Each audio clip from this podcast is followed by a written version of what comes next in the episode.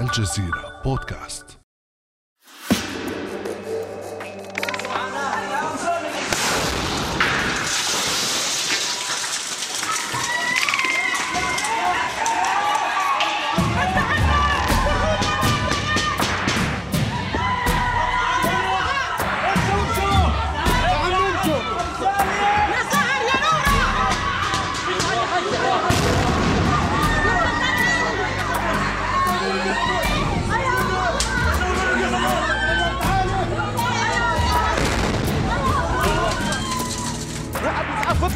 不要跑，不要快，他们。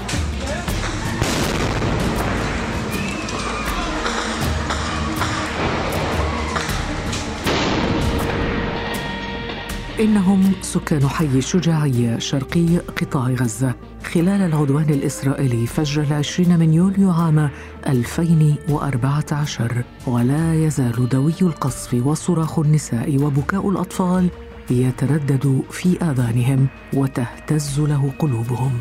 عدوان رح ضحيته أكثر من ألفي شهيد. أما الناجون فلا حلم لهم سوى محاسبة الجنات ومعاقبتهم. بعد سبع سنوات بات للحلم أمل قد يتحقق. فقد أعلنت المدعيه العامة في المحكمة الجنائية الدولية فاتو بن سودا فتح تحقيق رسمي في جرائم الحرب المرتكبة في الأراضي الفلسطينية. وفيما وصف هذا القرار بالاختراق التاريخي اعتبرته إسرائيل زوبعة في فنجان مدعية أنه لا وجود لدولة فلسطين وأنه لا ولاية للمحكمة الجنائية الدولية في هذه القضية. ولم يخفي رئيس حكومة الاحتلال بنيامين نتنياهو غضبه ولوح بقبضته متوعدا بوقف التحقيق. إسرائيل تتعرض لهجوم. المحكمة الدولية المنحازة اتخذت قرارا يعبر عن جوهر النفاق ومعاداة السامية فقد قررت أن جنودنا الأبطال والأخلاقيين الذين يحاربون الإرهابيين الشرسين هم مجرمو حرب فهل تنصف المحكمة الجنائية الدولية الفلسطينيين وما تداعيات ضغوط إسرائيل وحلفائها على سير التحقيق؟ وهل يخضع أخيرا قادة الاحتلال وجنوده للمحاكمة؟ بعد أمس من الجزيرة بودكاست أنا خديجة بن جنة.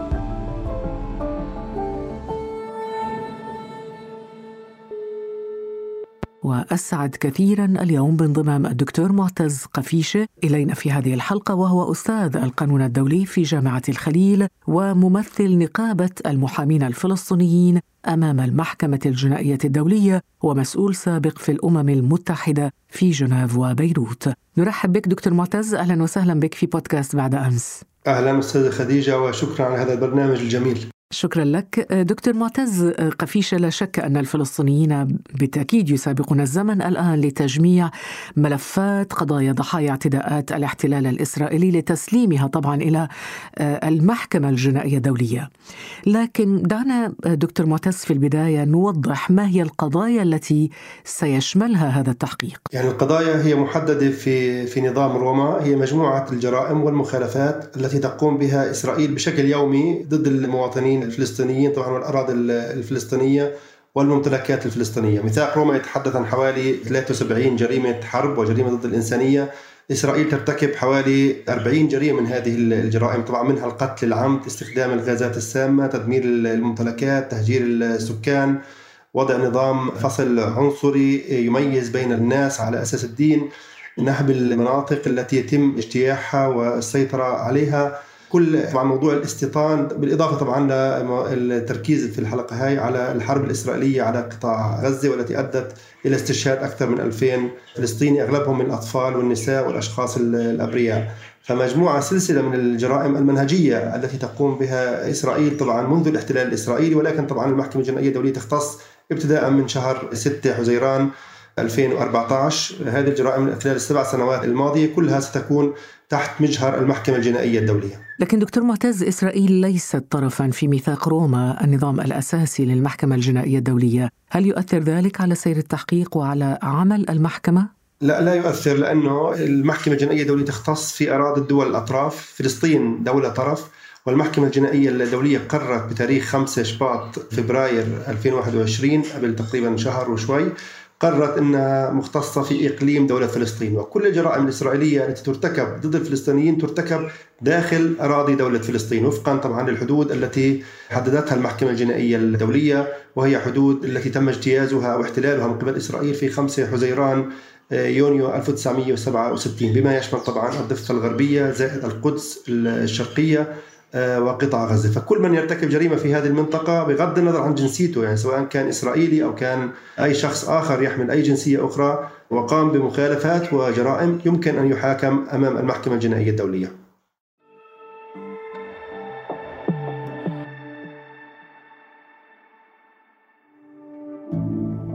ابقى على تواصل مستمر مع الجزيرة بودكاست ولا تنسى تفعيل زر الاشتراك الموجود في تطبيقك لتصلك الحلقات يومياً.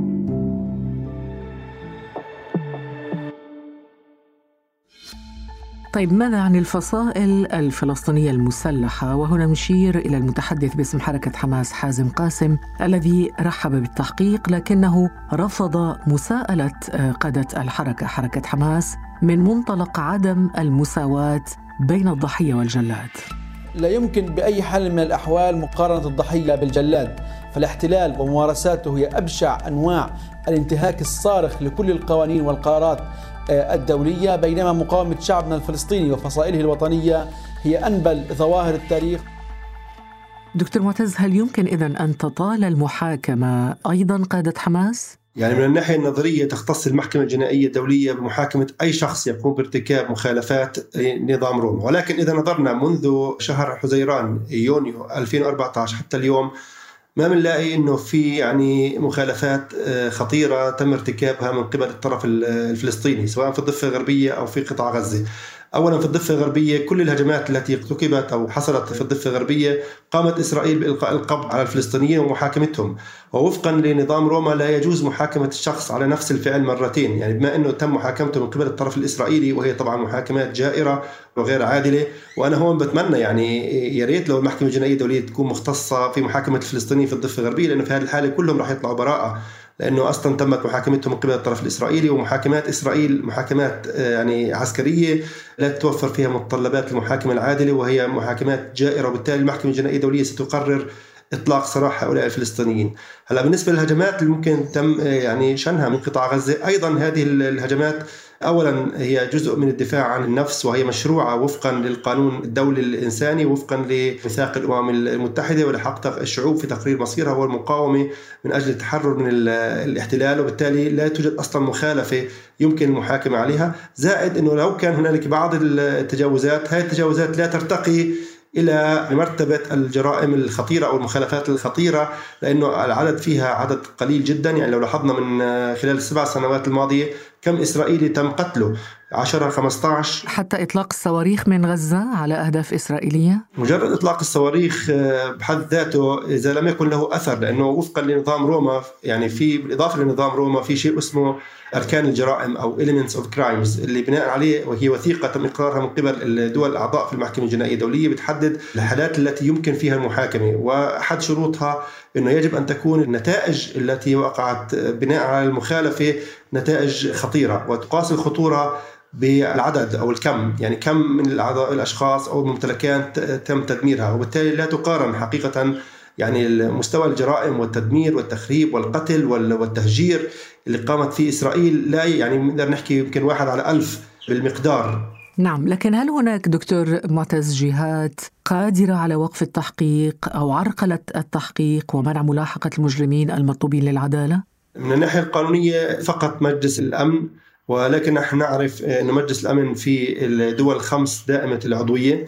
وما بعتقد إنه روسيا والصين كدول يعني خلينا نقول متعاطفة مع الطرف الفلسطيني إنها رح تقبل دون أن يكون هناك تنسيق مع الطرف الفلسطيني، يعني وفقا لنظام روما يمكن ولكن عمليا يجوز لمجلس الأمن الدولي أن يطلب وقف التحقيق وإرجاء المحاكمة أو منع المحاكمة أصلا. لمدة عام يعني لمدة 12 شهر طبعا قابلة للتجديد، هذا قد يؤدي عمليا إلى وقف وقف التحقيق إلى فترات متتالية ولكن مجلس الأمن كما نعلم هو جهاز سياسي ولن يقوم باتخاذ هذا الإجراء إلا إذا كان هنالك يعني إجراء أو خلينا نقول توافق سياسي بين الأطراف ذات الصلة يعني بما فيها الرباعية الدولية الاتحاد الأوروبي الولايات المتحدة الأمريكية روسيا والصين طبعا والطرف الفلسطيني والطرف الإسرائيلي.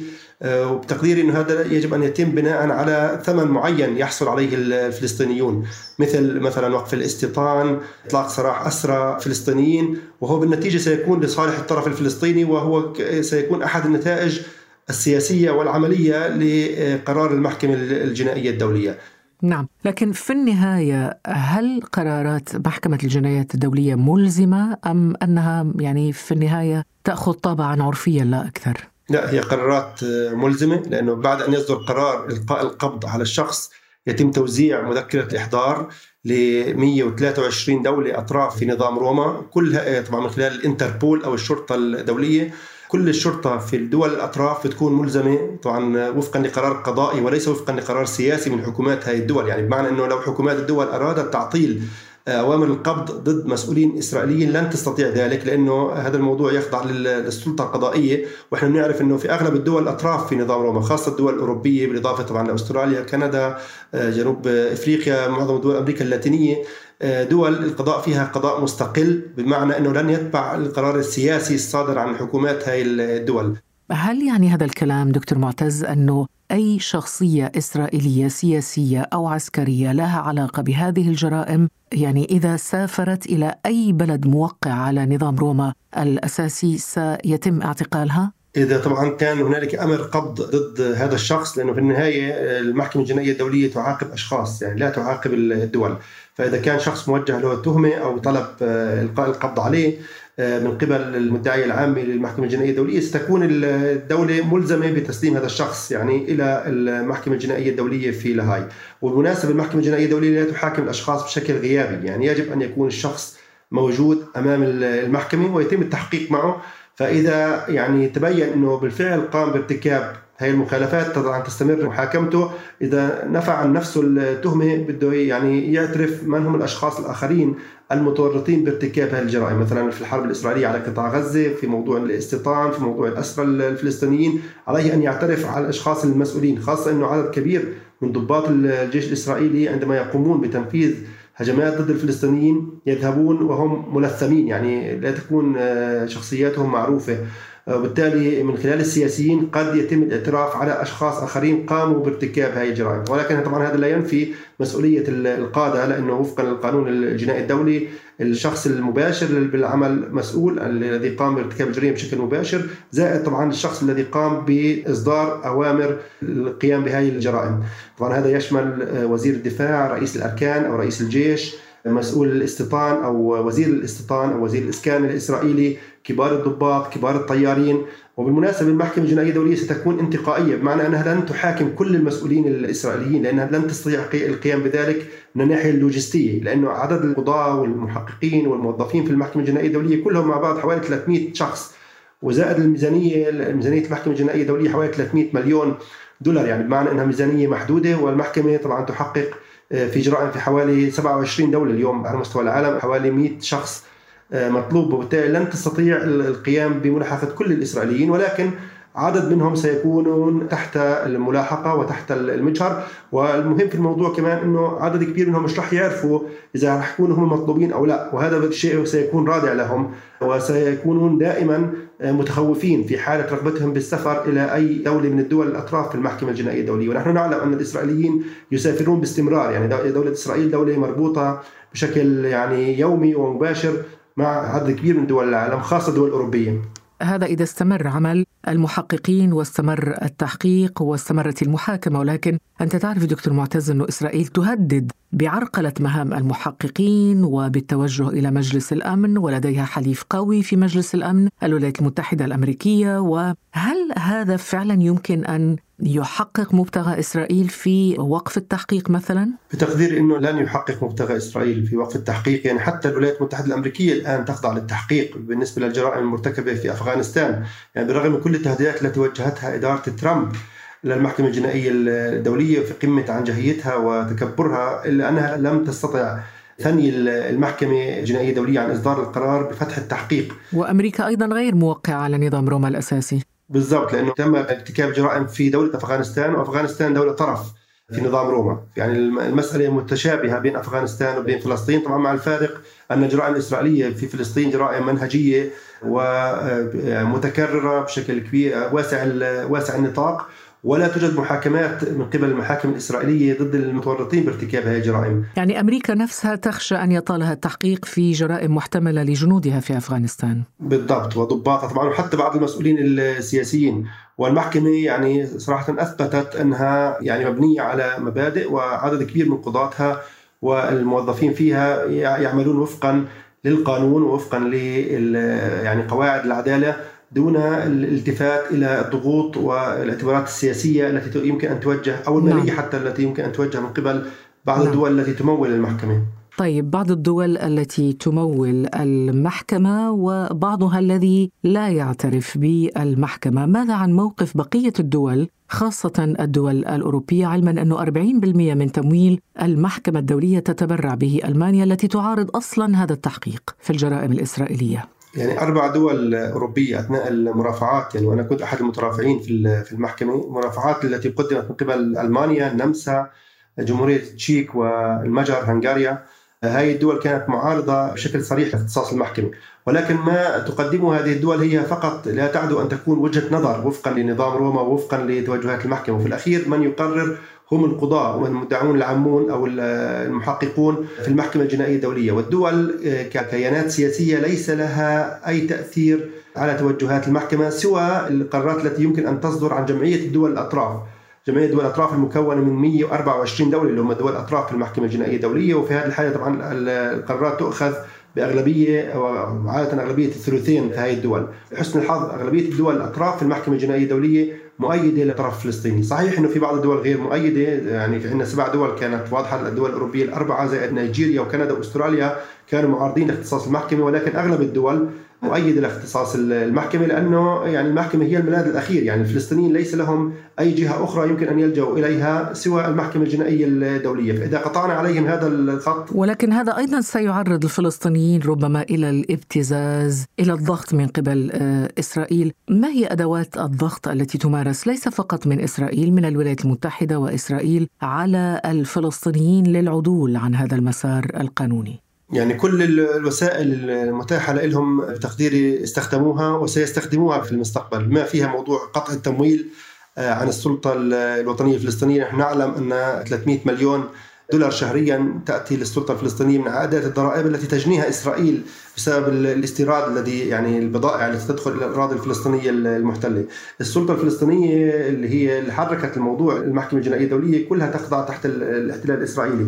فيزيكلي يعني على أرض الواقع إسرائيل تستطيع أن تقوم باعتقال أي مسؤول فلسطيني ولكن لكي نطمئن المستمعين والمستمعات انه ان هذا الموضوع لن يؤثر على التحقيقات يعني حتى لو السلطة الفلسطينية قررت وقف التحقيقات أو تنازلت عن الدعاوى أو قررت حتى الانسحاب من نظام روما. والتراجع عن الانضمام للمحكمة الجنائية الدولية هذا كله لن يلغي التحقيقات التي ابتدأت أو التي يمكن أن تبتدئ من آه، عام 2014 حتى الآن لأن الموضوع خرج يعني خلاص انطلق القطار. نعم انطلق والموضوع صار يعني آه، كما يسمى في القانون الجنائي المحلي جزء من الحق العام. يعني الموضوع ليس هو حقا للسلطة الفلسطينية. لكن هل هناك دكتور معتز سوابق تبعث على التفاؤل بالنسبة لعمل محكمة الجنايات الدولية؟ هل قامت بمثل هذا العمل من قبل؟